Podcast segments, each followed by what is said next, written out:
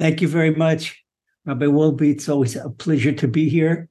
And tonight, it feels like standing at the foot of Mount Sinai, because we're about to learn Torah Beit. And this is such a, a holy Torah. And it, it's what it, it's I'm shaking when I learn this Torah. And uh, just have a lot of patience. They're very, very lofty uh, things we have to learn. We have to learn some basic ideas in Kabbalah. Otherwise, you won't understand a thing. Going to try to keep them simple, try to keep them comprehensible. And with Hashem's loving grace, we're about to begin Torah two. And Hashem should help us, people, and teach it by absolute truth and humility, B'ezrat Hashem. So in today's lesson, we learn all about the soul of Mashiach and the source of his power. So with Hashem's loving grace, we're about to learn Likutei Moharan, first section Torah two, our first lesson. And in today's lesson, we learn about the soul of Mashiach and the source of his power.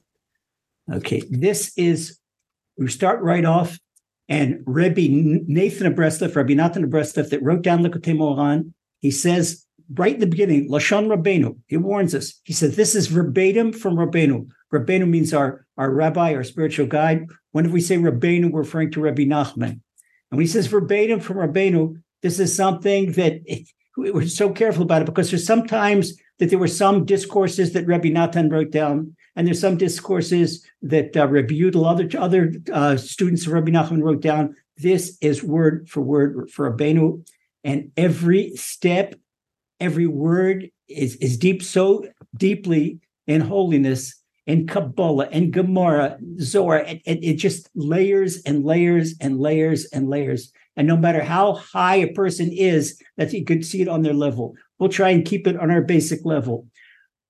Rabbeinu is extrapolating on a passage in Leviticus, twenty-first chapter, the first passage.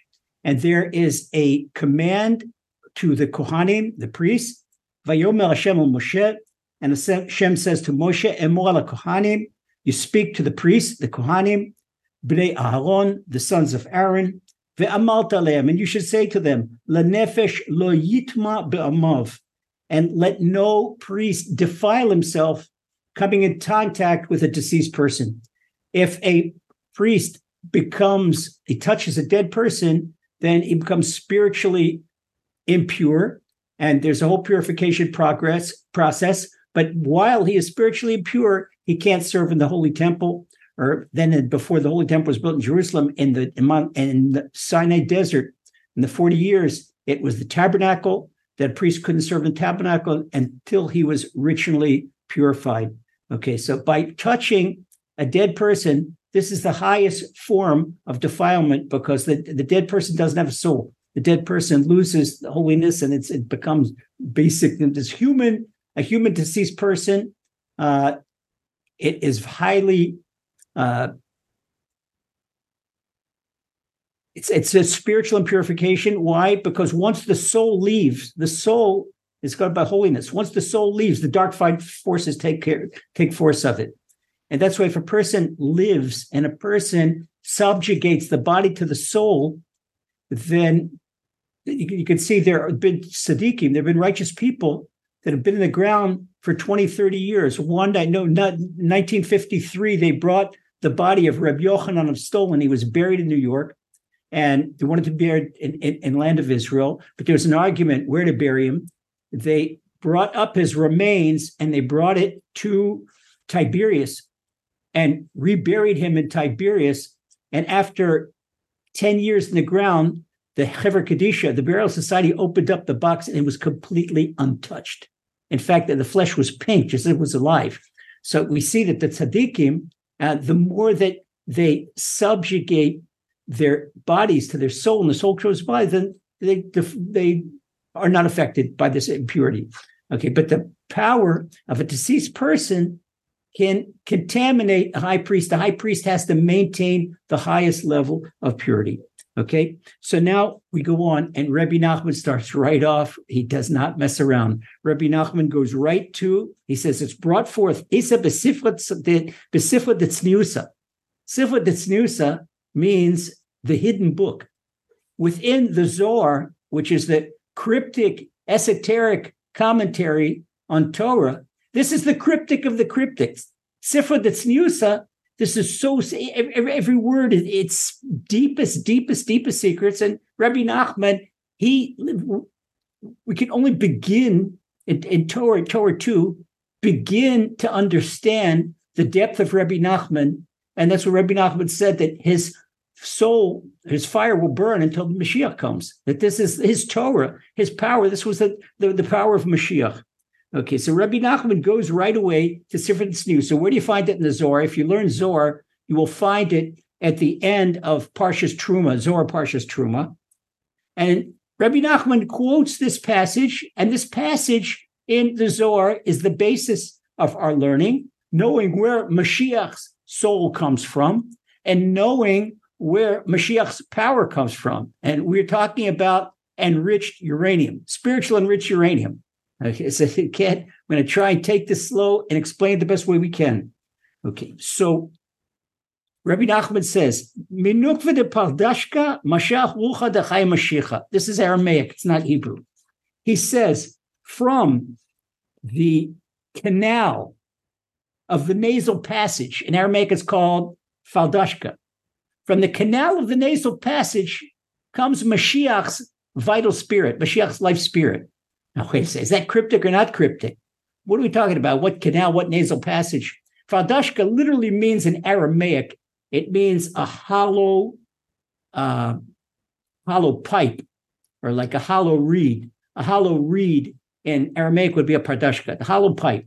Okay, now this what we, see, we're talking about the partsufim, the divine emanations, that literally partsuf means a face, the divine faces. Okay, in a moment, hold on, I'm going to explain this. And this is a deep concept in Kabbalah, and we can't get this one. But before I continue, we're talking about divine countenance. Divine countenance, I think we got a very important warning. And this is all our sages of Kabbalah give us two big warnings before we even step into here, because we're stepping into a minefield and don't want to get anybody to get hurt. Because spiritually, if someone doesn't learn this properly, they could get hurt. And this is why dangerous, this is why it's so important to learn uh, these type of books with, with a teacher that somebody's learned from a teacher. Okay. And now learning this online Kabbalah and all this kind of stuff, forget about it. Forget about it. You could completely, a person could come away a, a total non-believer. It's dangerous. It's dangerous. Only should learn Kabbalah only for a person that has learned kosher Kabbalah from a kosher teacher and, and that knows, because this is enriched uranium. And a person, it's like a, a, sack, a, a sapper in the police force that, that, that defuses a bomb. If a sapper doesn't know how to defuse a bomb, he's going to blow himself up with the bomb. Okay, so this is very, very powerful stuff. And it can light up the soul and project the soul like a rocket close to Hashem, but it can do the opposite. It can do the opposite. Okay, so before we continue, let's see the, the warning that our Kabbal- Kabbalistic masters emphasize. Okay, everything we're speaking about here is a metaphor. It's only a metaphor for Hashem, and it's to help us grasp the concept of the Holy One, blessed be He, because there is no physicality, and Hashem defies physicality, Hashem defies physicality, Hashem defies physicality, Hashem defies physicality. I'm going to repeat this up to this is the third principle of our Emunah. We learned this, the thirteen principles of Emunah. Hashem has no body. He has no corporeal traits. And we only use metaphors, the hand of Hashem, the eyes of Hashem, the mouth of Hashem, the voice of Hashem. These are all metaphors to enable us to have some type of grasp of Hashem, because our souls are trapped in a body. When our souls leave the body after one hundred twenty, we won't need these metaphors, because we'll, we'll see this. Okay, so even when we speak about divine light, or divine energy, or divine illumination, we're not talking about anything that can be measured in a light spectrum. Even if you talk about light spectrum, we're talking about sublime physicality. Light is the most sublime physicality. It's not tangible. You can't feel it, but you can see it. You can measure it on a spectrum. There's a wavelengths and the, even a voice. You can measure uh, sound waves, and you could. But it's a it's very sublime sound and light. But they're sublime, but they still are physicality, and they're measurable, and you can put them up a screen, you can see them. When you edit a, you edit the, the musicians or, or speakers, when they edit uh, their vocals, they put it on a, the vocal, they can see the sound waves. And you can see, of course, a picture when you edit a picture, but not here, not here. When talking about divine, it's only a metaphor. Even divine energy, we talk about divine energy, spiritual energy. So the energy healers, spiritual energy healers. Yes, according to Zohar, it's true. There are spiritual healers. There are people that know how to heal, and they could, they know how to uh, gather Hashem's energy and they, they heal people. There's one, this big, uh, the, the Yemenite rabbi, Rabbi Barami, there in Israel, he's an expert in that. I've seen this. He could go to a baby with a stomach ache and put his hands over a baby, and he invokes Hashem's name. The baby right away calmed down. I've seen this time and again. And this is harnessing divine energy. Do that by prayer, and we're going to learn. This is what exactly what Mashiach is going to know how to do. And this is the third principle of Emunah, once again, that Hashem defies any physicality. Okay. The next principle you got to be careful, careful about, Hashem is one. Not one, not two. Hashem is one. Hashem is one. Hashem is one. Hashem is one. That's our second principle of Emunah. So we see here, our thirteen principles of Emunah are the basis of everything. When we learn the Noahide laws, we learned about how the Noahide laws are all based on thirteen principles of Emunah. Okay, and every, all the roots. Everything we learn in Torah is based on the thirteen principles of Emunah. And this was the extreme wisdom of Maimonides, the Rambam, when he codified these thirteen principles, because he find the thirteen principles underlined in everything. This is what King David tells us in Psalms, Kol mitzvosecha emunah, okay, that all your commandments are emunah. The whole Torah is one big emunah. The whole Torah is one big Hashem's name, continuing Hashem's name. It's all emunah. Okay, so Hashem is one. Now, Rabbi Shimon Bar Yochai, who wrote the Zohar, he was a student of Rabbi Akiva. We're talking about the time of Uh, the Bar Kokhba rebellion and, and the destruction of Beitar, and the, right after the, the destruction of the Holy Temple. Rabbi Akiva is talking about the divine emanations, what we call the partsufim, the divine countenances, and the ancients we call the Atika Kadisha. That's the highest one. We'll soon explain each one. And Rabbi, Akiva, uh, Rabbi Shimon Bar Yochai says like this in the Zohar. He says, whatever I said, when he explained, he explained the partsufim, explained the divine the countenance. Whatever I said about the divine countenances, whether it's Atika Kadisha, the ancient holy one, or Zer Anpin, which is the smaller one, they're all one. They're all one. Everything is absolutely one. There is no division in Hashem. Blessed be He and bless His name. So the sum of this is all this. And Rabbi Shimon Bar Yochai, he concludes all his teachings, and he says, the ancient of the ancient, which is the highest divine partsuf, the highest divine countenance, and Zer Anpin, which is lower divine countenance. They're absolutely one. They're all absolutely one. All is, was, and shall be one. Hashem is one. He shall not change. He is unchanging. He will not change. He has not changed. So should you ask, what's the difference between one another? Here you talk about one divine emanation, and here's another divine emanation, and one divine face, and another divine face. Partsufi will call it simply face, because a partsuf means a face. Okay, one divine face and another divine face. What are these different faces? Okay, it's all one. It's all one, and we're explaining to them how they're one. Okay, so remember our two principles. Before we now set out, we're going to set out and learn what the partsufim are now. Okay, but before we do that, there's no physicality in Hashem, and Hashem is one, and His name is one. This is the second principle of Emunah and the third principle of Emunah.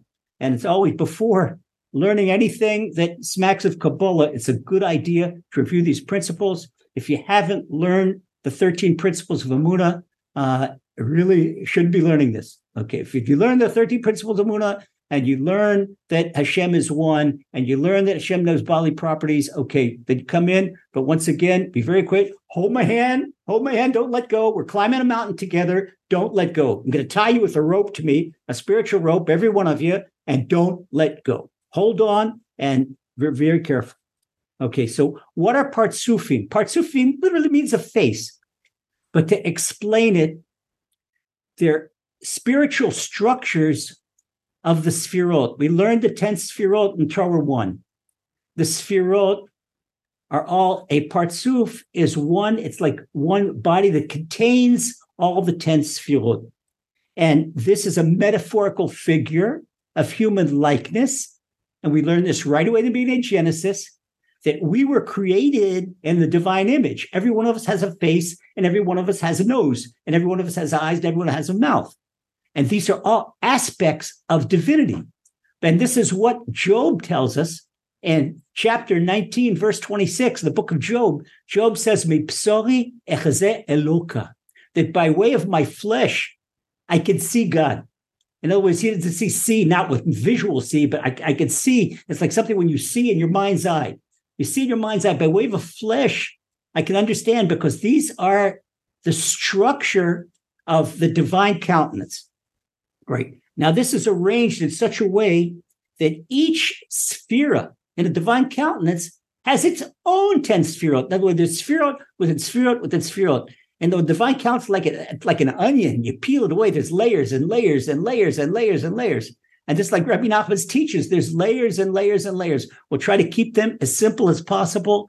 And I mean, because I, I don't want to confuse anyone. I don't want to confuse myself, because I'm going to teach you have to keep it clear. All right. So each sphera contains ten sphirot, and each divine countenance, each face has, is a complete self-contained unit. Now, if you can't understand this, wait a second. To understand this, and this is preparing today's lesson, as to Hashem, Hashem, this is too big for me. I, I don't know how to explain this. Help me explain this. And Hashem gave me the idea. This is exactly our D N A.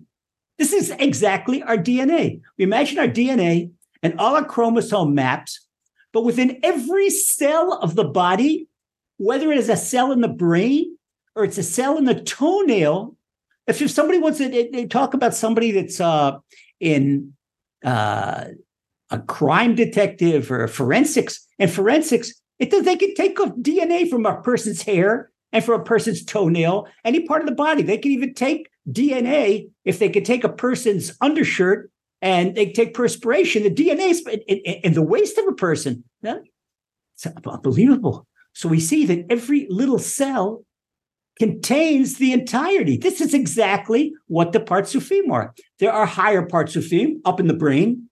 There are lower partsufim down in the foot that come down to us, that bring godliness down to us, but they all contain the same thing. Now, everybody knows that the brain, the cerebellum, the cerebrum, oh, the cerebellum, cerebrum, oh, no, they're very high, they're, they're very high.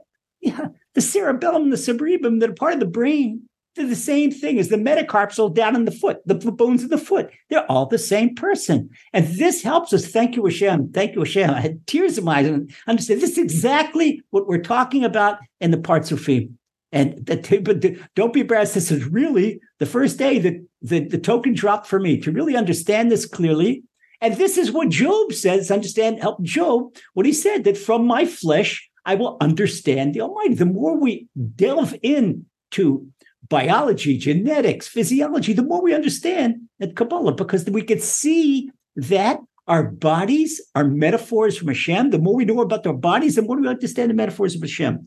So this is exactly our chromosome map, that our D N A is reflected all through the body, whether it's in the brain, whether it's in the toes. And it's all the same body, and it's all the same Hashem. Okay, for example, we talk about different things. That we talk the eyes of Hashem. Every time the eyes of Hashem, eyes of Hashem is just an expression. It's for divine supervision.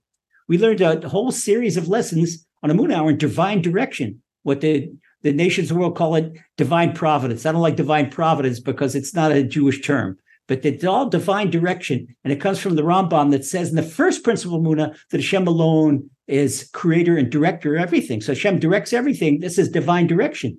So when we talk about the eyes of Hashem, Hashem is directing. We talk about the hands of Hashem. Hands of Hashem, this is the actions of Hashem. And we talk about the voice of Hashem. The voice of Hashem, it's, a, it's when Hashem gives us, Hashem imparts an idea in our brain. Sometimes we get a eureka moment. And that eureka moment, that's the voice of Hashem. That's Hashem talking to your soul. Your soul can hear Hashem's voice. Literally. Again, this is all a metaphor. But this is why each of the, this is what the partsufim represent. So each, the partsufim, what they also do, they also rectify the flaws before creation. The, in the beginning of creation, Kabbalah teaches us that there were separate sefirot. Okay, there was Keter, there was Chachma, there was Bina, they're separate, everyone. But they weren't proper vessels, and they didn't have the unification. So they got, there was too much divine light. They could not contain the divine light. Hashem, in order to create the world, had to constrict this unbelievable, unlimited, it's unfathomable divine light. And they couldn't do it. So what Hashem had to do, Hashem created the partsufim, Hashem created the divine faces, the divine images, that they contained all the Sefirot, and they were vessels of divine light because they worked in an interrelationship. In other words, they're not, uh, you can actually start the linear, I don't even know how to describe it.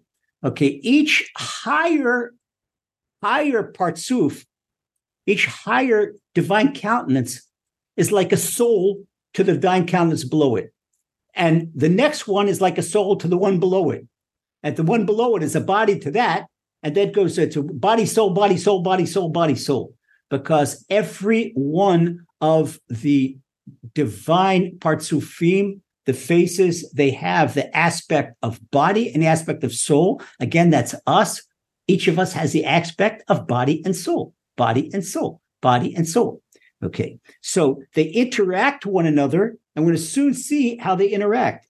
So in the university, in, in the universe of partsufim, the spiritual universe of partsufim, you could say that the chief dynamic of creation, it's not by way of evolution, not by way of evolution, but it's interaction, because they have the highest form of light. There's no way that what we call the Ein Sof, the Ein Sof is Hashem's unlimited godliness. Unlimited godliness, it is even higher than the name, the ineffable name, the tetrabgon, the Yud-Kei-Vav-Kei. It's even higher than that. There's no name. We call it Ein Sof, unlimited. Ein Sof, it's never ending, never ending. And even the name, Hashem's name, is already a vessel for the Ein Sof. Okay.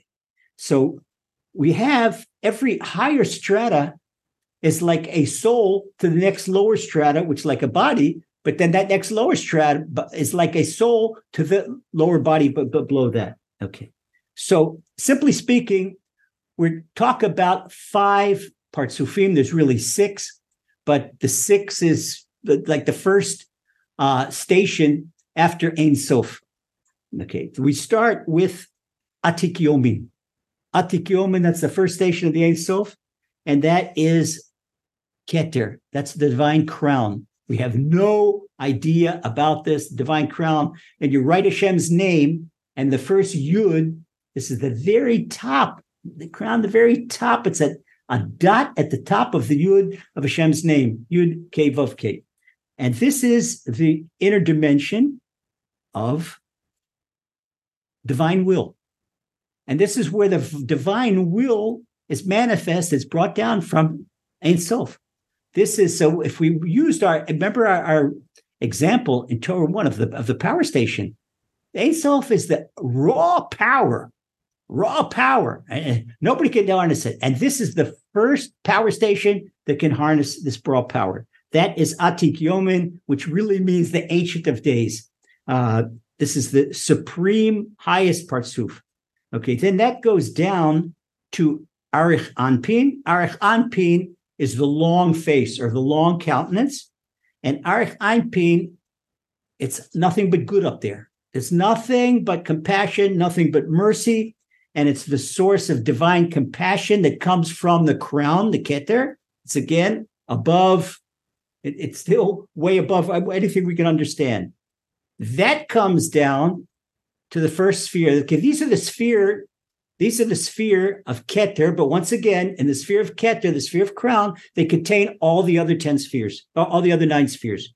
Okay, now we come to Abba. Abba is Father. This is the sphere of Chachma, of wisdom. And this is the illumination of wisdom, and it's the root of intellect, and it's on the Sefirot, are now split into a right side and a left side. And Chokhmah is from the right side. The right side is the side of compassion. The left side is the side of, of, of stern judgment. Okay, so Father, that's Chokhmah, that comes from the right side, that's Abba.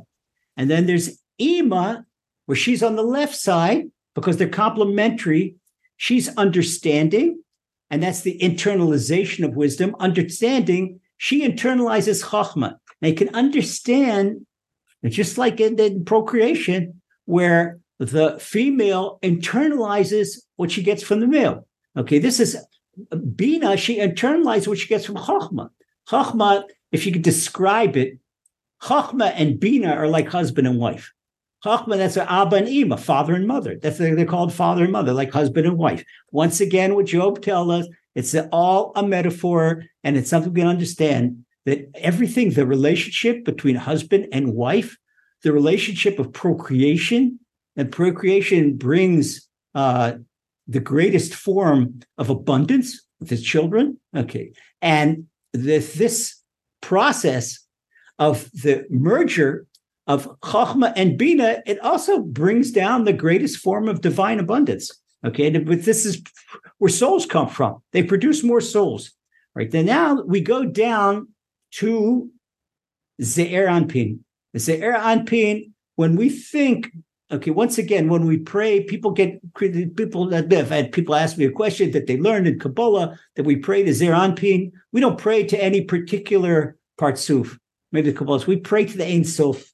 Hashem, here, take my prayer. You know what to do with it. Now, the great tzaddikim, we're going to learn later in this Torah, the great tzaddikim know how to attach the prayers to where they go.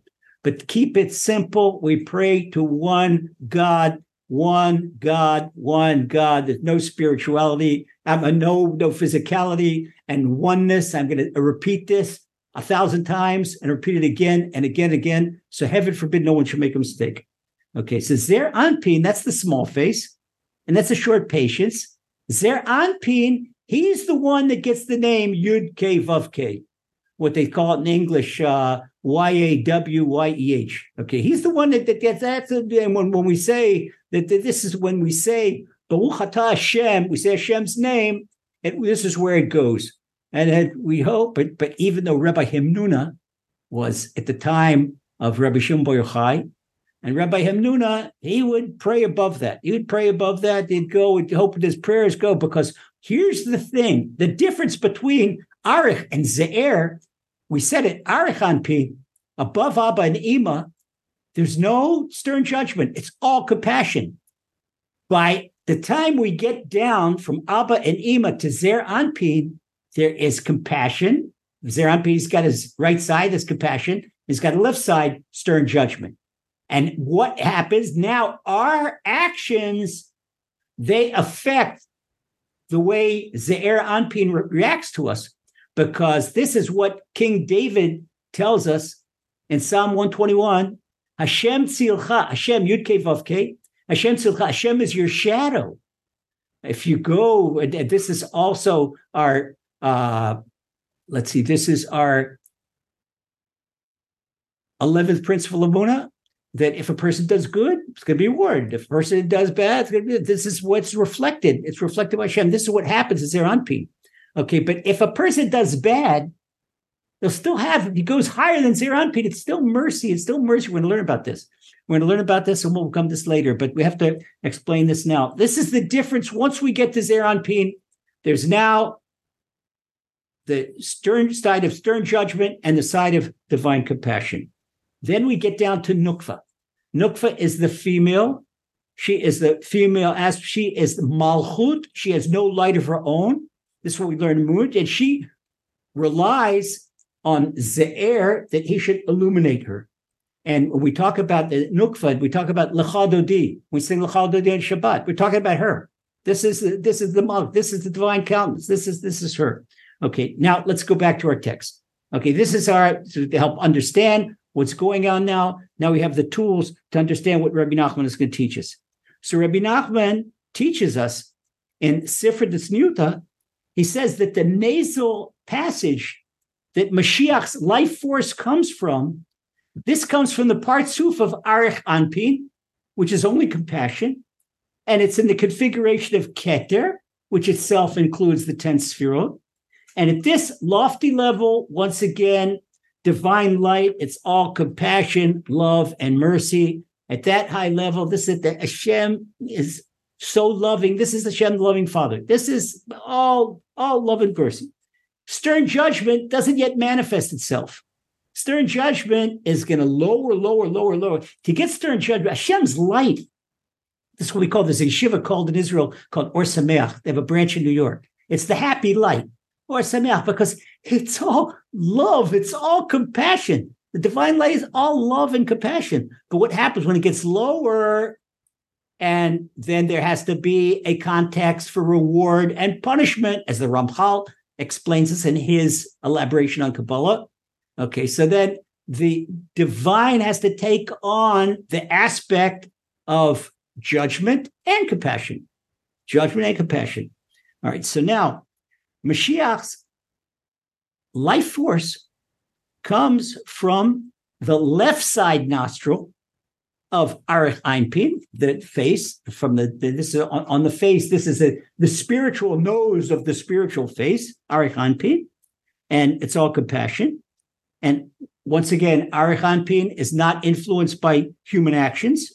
Now, from the right nostril comes the life force of Zer Anpin, that the the the partsuf, the face that's three levels below Arich. Okay, so Mashiach, it comes from the left side, and Mashiach. This is what's going to help Mashiach.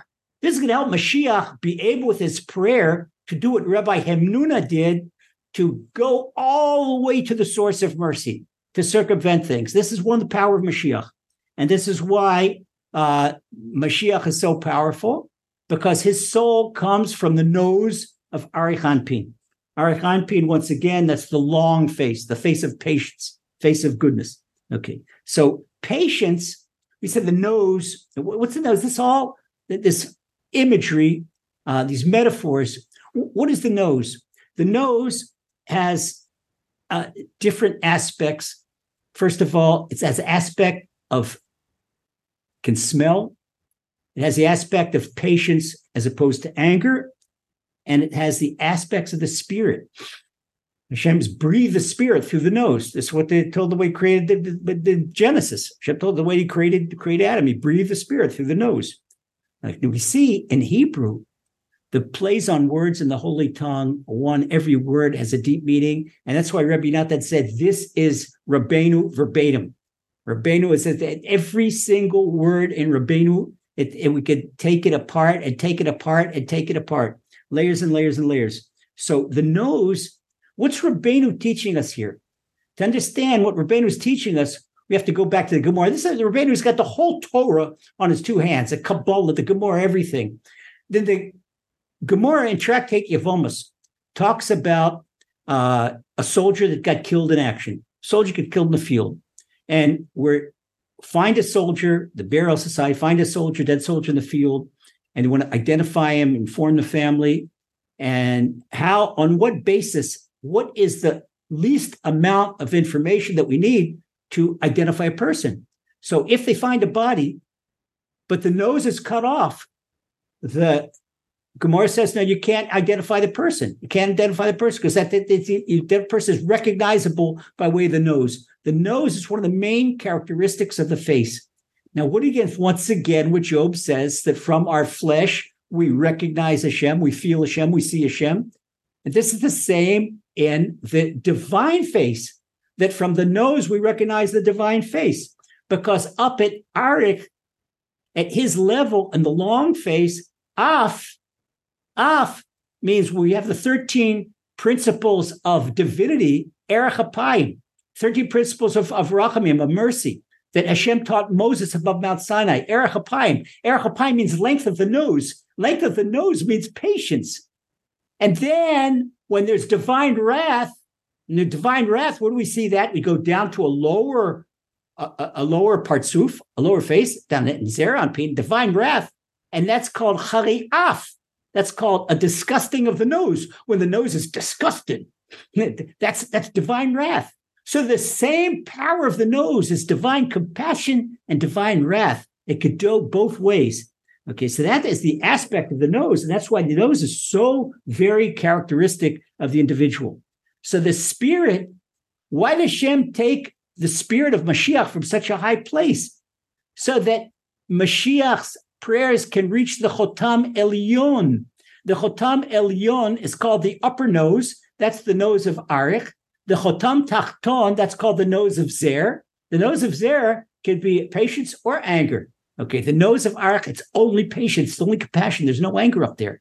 So even when the people of Israel, they, they do the worst thing, and Mashiach wants to defend them, Mashiach wants to defend the world, and Mashiach goes and he prays and he he does combinations because he wants to go to the Chotam Elyon. And this is the power of Mashiach's prayers. And that's the same way that Rabbi Hamnuna, the elder, who was one of the greatest Kabbalists, and he was a, one a, a, a, uh, a together in the in, in, in the Idra, when the, the ten the, the ten uh, disciples of Rabbi Shimon Bar Yochai, that they sit and they they they discuss that thing. We think we read that all in the Zohar, and Rabbi Hamnuna the elder had the power to pray like that. Okay, that's the Idra Rabba. We see this in Idra Rabba. The Idra Rabba is the, the part of the Zohar that tells us all about that, and that is a very powerful prayer. It's imagine how can I imagine? Imagine that you've got a case, a, a court case, and you've got a dispute with a local judge.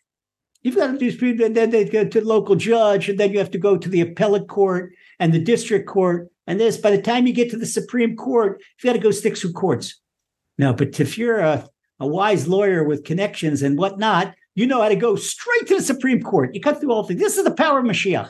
Mashiach doesn't have to go to the appellate court, and then he doesn't have to go through the series of partsufim. Mashiach knows how to, we'll see, how to shoot an arrow. His prayers are like an arrow that go all the way up to the source of, to the source of compassion, the source of mercy.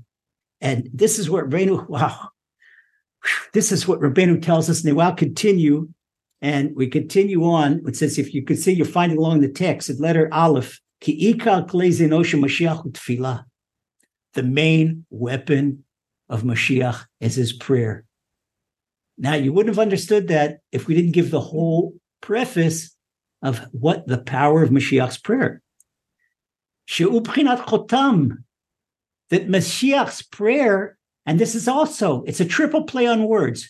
It's an aspect of the nose, and the chotam will soon be, kamosh katuv, Isaiah the prophet, in chapter forty-eight, tehilati echtom lach. Isaiah the prophet quotes Hashem, and Hashem says, my praise is that I can cover up, I can, all the complaints about you, I can, I can seal them, seal them like in a vault. That's what the chotam is, like a sealing in a vault. But it also means nose. Chotam means nose. It's like you say uh, someone's beak. A chotam is a beak. You say the chotam of a bird, a beak of a bird. You say it in English slang. Hey, you know, your beak, the guy's got a long beak. Oh, that's good. Yeah, that's good. This may be why Jews have long noses, because long noses are patience.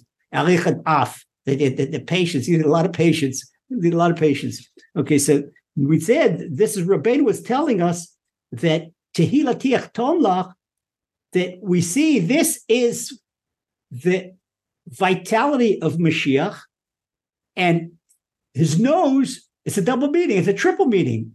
The nose means it seals, it seals the stern judgment, and it's prayer that opens up the vine. It has three meanings. It means sealing, it means nose, and it means prayer. This is the secret of the Holy Tongue. That's why it's not Hebrew. This is Lashon HaKodesh. This is the, the language of Torah. This is the language of the prophets.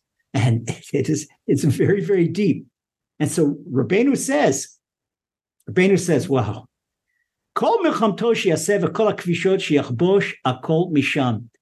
all the wars that Mashiach is going to fight, and all the, all the conquering that Mashiach is going to do, it's going to be right from there, from where? From his prayers. And what is it Rabbeinu says? Rabbeinu once said, he said in Yiddish, Mashiach vet ein Nomen, Goldevelt and kein Schoss Pilvel, that Mashiach is going to capture the whole world without firing a shot.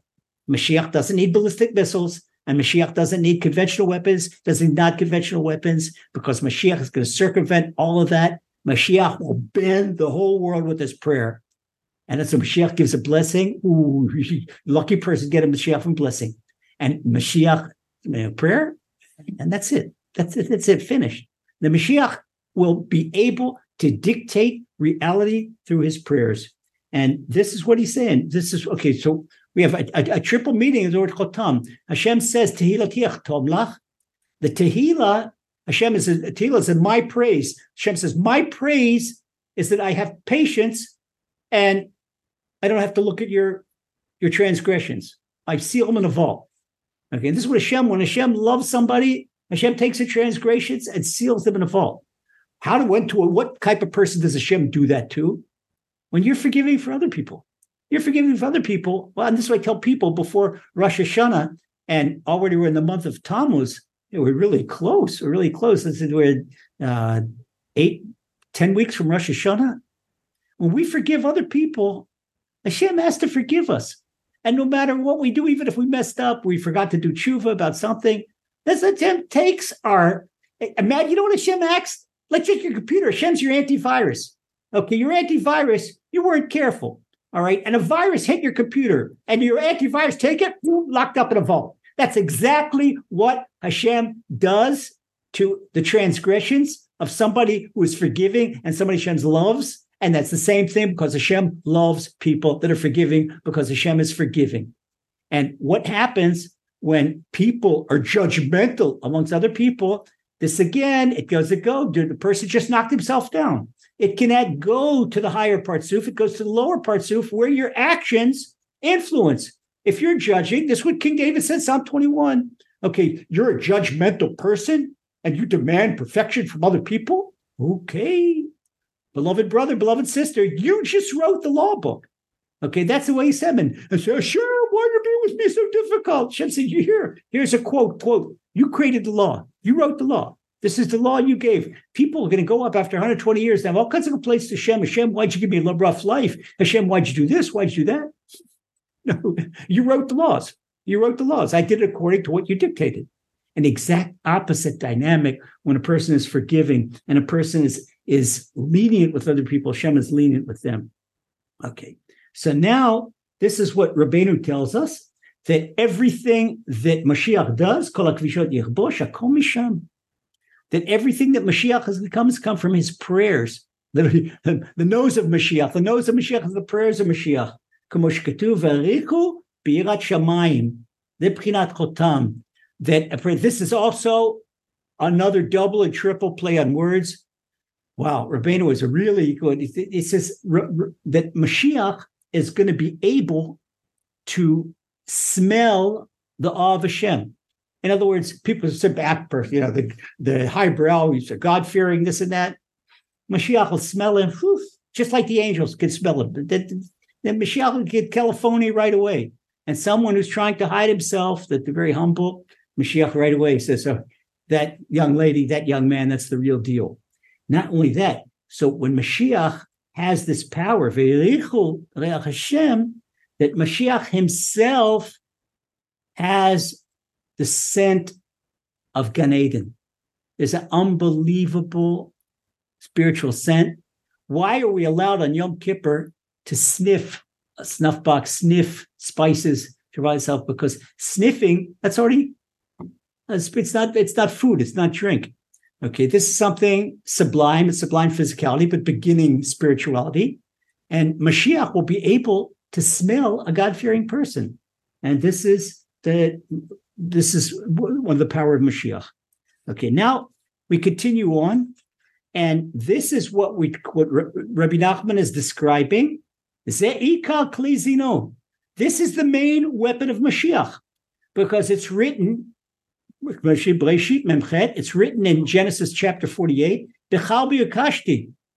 Uh, Jacob says, I took Shechem with my sword and my bow. Now, wait a second. Jacob didn't fight in Shechem. It was Levi and Shimon that fought in Shechem. So what did Jacob do? He stood at the end of town and he prayed for them. He said, B'chalbi b'kashti, Onkelos and Rashi both translate Chalbi, Chalbi as his praise of Hashem. B'kashti is his personal request. Remember, we learned in Torah Aleph that there's two aspects of prayer. There's praise of Hashem, tefillot, and there's bakashot. There's requests from Hashem. And it's even the same word. Again, another play on words. Keshet, the bow, the bow, keshet, is bakashati. Bakashati is bikashti. The words of my request is the same words of my bow. And Jacob says he captured Shem with his bow. He means his request. And Becharbi, his prayer. And this is, what Reb, this is now where Rabbi Nachman is telling us. We talked about Mashiach's weapon, Mashiach's weapon. Now Rabbi Nachman introduces the sword. This is the sword of Mashiach, his prayer. Because Becharbi, Cherev, Cherev is a sword. And it's also a prayer that it cuts through the red tape. Just like we said, the guy goes right to the Supreme Court. This cuts through everything. A person can wait, and a person wait and hope, and maybe it's good deeds, maybe it's not good deeds. When a person prays and powerful prayer with intent directed Shem, it is like a sword. It cuts through the upper worlds. Okay, and this, whew, okay, this is, again, Rabbi Nachman says, it's Bekashti, Lo Bekashti. This is what King David says. Lo Bekashti Iftach. King David says in Psalm forty-four, I don't trust my bow. I don't trust my physical weapons. King David also. He was Mashiach. He was Hashem's anointed king. And he accomplished mainly through his prayer. Yeah, he did great heroic things, but it was by way of his prayer. And he says, Be'elokim hilalnu. Hilalnu, where does it say, I, I praise Hashem. Rabbi Nachman says, you know where you got that? That's tilatiach tomlach. That's right away. That the praise, the praise is Hashem, the praise is again the double meaning. It's a praise of Hashem, and it's Hashem sealing all our transgressions in a vault. Okay, so now we go through this, this, yet this beautiful weapon. This is the sword of Mashiach. This is the prayer of Mashiach that is so powerful that can conquer the whole world, not firing a single shot. So now we go on to the next letter, and, and you'd see letter base in your Your, your Hebrew. And any weapon we have, it has to come with the aspect of Joseph. What is Joseph? Shmirat habrit. Joseph is personal holiness. Uh-uh. So a person can't be lewd and can't be immersed in debauchery and can't be immodest, and then expect that the prayers will be effective, because they won't be. And this is what he says. Uh, Paraphrasing, Rabbi Nachman paraphrases Psalm one thirty-two, and he says, "Mipri bit nachasit lekiselach." He says that from the fruit of your womb, uh, this will prepare like a, a throne. What's what's a throne? Throne, a heavenly throne. The fruit of your womb. What's the fruit of your womb? Your, your womb again. These are your prayers. It's come by the deep, the depth, your, your womb, your spiritual womb, your soul. The prayers that come by the soul, and these are going to be by way of what, what's a womb? What do you have uh, to come together with a holy union? That's personal holiness. And this is what Rabbi Nachman quotes in Psalm forty-five. And he says, Hainu Prinat Yosef, in talking about the holy sword, Chago Chalbacha Al Yerech. He says, put your sword on your thigh. Put your sword on your thigh means your sword, your prayer, is dependent on the thigh, is a metaphor for personal holiness. That's what happens to the wayward woman. As soon as she is unfaithful to her husband, the first thing that happens to her is her her, her thigh falls. It just completely collapses. And this is a, then, and then her stomach collapses. And then it's a very terrible death, very terrible. So we see when a person has a healthy thigh, a healthy thigh is called thigh. Is that's where that that's where personal holiness is connected to. Okay, so this is the sword of Mashiach, explains Rabbi Nachman, that is essential weapon, this powerful weapon. It comes from a source of personal holiness. The stronger a person's personal holiness, the stronger prayers are going to be. And then he says, we go, where do we learn this from? Rabbi Nachman explains, we learned from Joseph. The Joseph Shemarat Abrit, Unatalat Abhah, because Joseph so superbly guarded his personal holiness. Joseph, remember, he was tempted by the most beautiful woman in the world, Potiphar's wife. Cannot imagine how beautiful. And it was, the Midrash what explains that the temptation that went through Joseph, and he had, the, the Midrash expensive, we're not the Midrash, like I couldn't say it. Joseph was so tempted that he had a seminal emanation from his fingernails. That's how he was told to, to, to control himself. But he read, jumped out of the window and was willing to break both legs, and in order to avoid being that she she caught him in the bedroom when other people were out, and he, he And then she said a lie about him, and he was thirteen years in jail. This one, Joseph sacrificed everything for personal holiness. Joseph is the, the archetype of personal holiness. And Joseph corresponds to the sphere of Yesod, which Yesod is personal holiness. Okay, that's the, the ninth sphere. So we see that uh, Joseph, because of this, now what Reuven, his older brother, he did the exact opposite. Okay, we say, Rabbi Nachman says, Yosef, Bechinat Pishnaim, Yosef, Avodat HaTfilah, Pishnaim, Yosef, he earned the birthright from Reuven, which the birthright is double. In uh, ancient Hebrew law, the firstborn, when we still have it in the land of Israel, and we have the inherited lands, the firstborn gets a double inheritance. So here, Rabbi Nachman says the double inheritance means that it gets the power of prayer, a double power of prayer. And that's the two-edged sword. The two-edged sword is the power of prayer. We're going to learn next week about what the two edges are. But this is a two-edged sword. And the two-edged sword, what we already learned, that one edge is praise of Hashem. The other edge is our personal request. And this is the two-edged sword. Could do, could do both. And this is what King David says in Psalm one forty-nine, that these guardians of prayer, they have a two-edged sword. And this is what Joseph, now why did he get it from Reuven? Because Reuven, he defiled his father's bed. He took it for when after Reuven's, uh, after Rachel died, Reuven expected Jacob to move in to his mother, to Leah, but Jacob still went to the concubines. So Reuven took his father's bed from the tent of the concubines and put it in his mother's tent. Uh, Reuven had no business doing that, and that's called defiling his father's bed, and therefore he lost it. So this was a, a spoiling of personal holiness, even though one person, this is a, on his level. And Joseph, that he was excellent, superb in personal holiness, that he got double. Now, we finish it to just finish off tonight's lesson. The word for the holy, the word for the nostril, where Mashiach's soul comes from, in Aramaic is parduska. Okay, if you take parduska, Yosef is called, that Yosef had personal holiness, called Ben Purat Yosef. Ben Purat Yosef is the son of charm. Okay, Ben Purat Yosef, he, if we take the word Purat and we take its numerical value, it is crazy.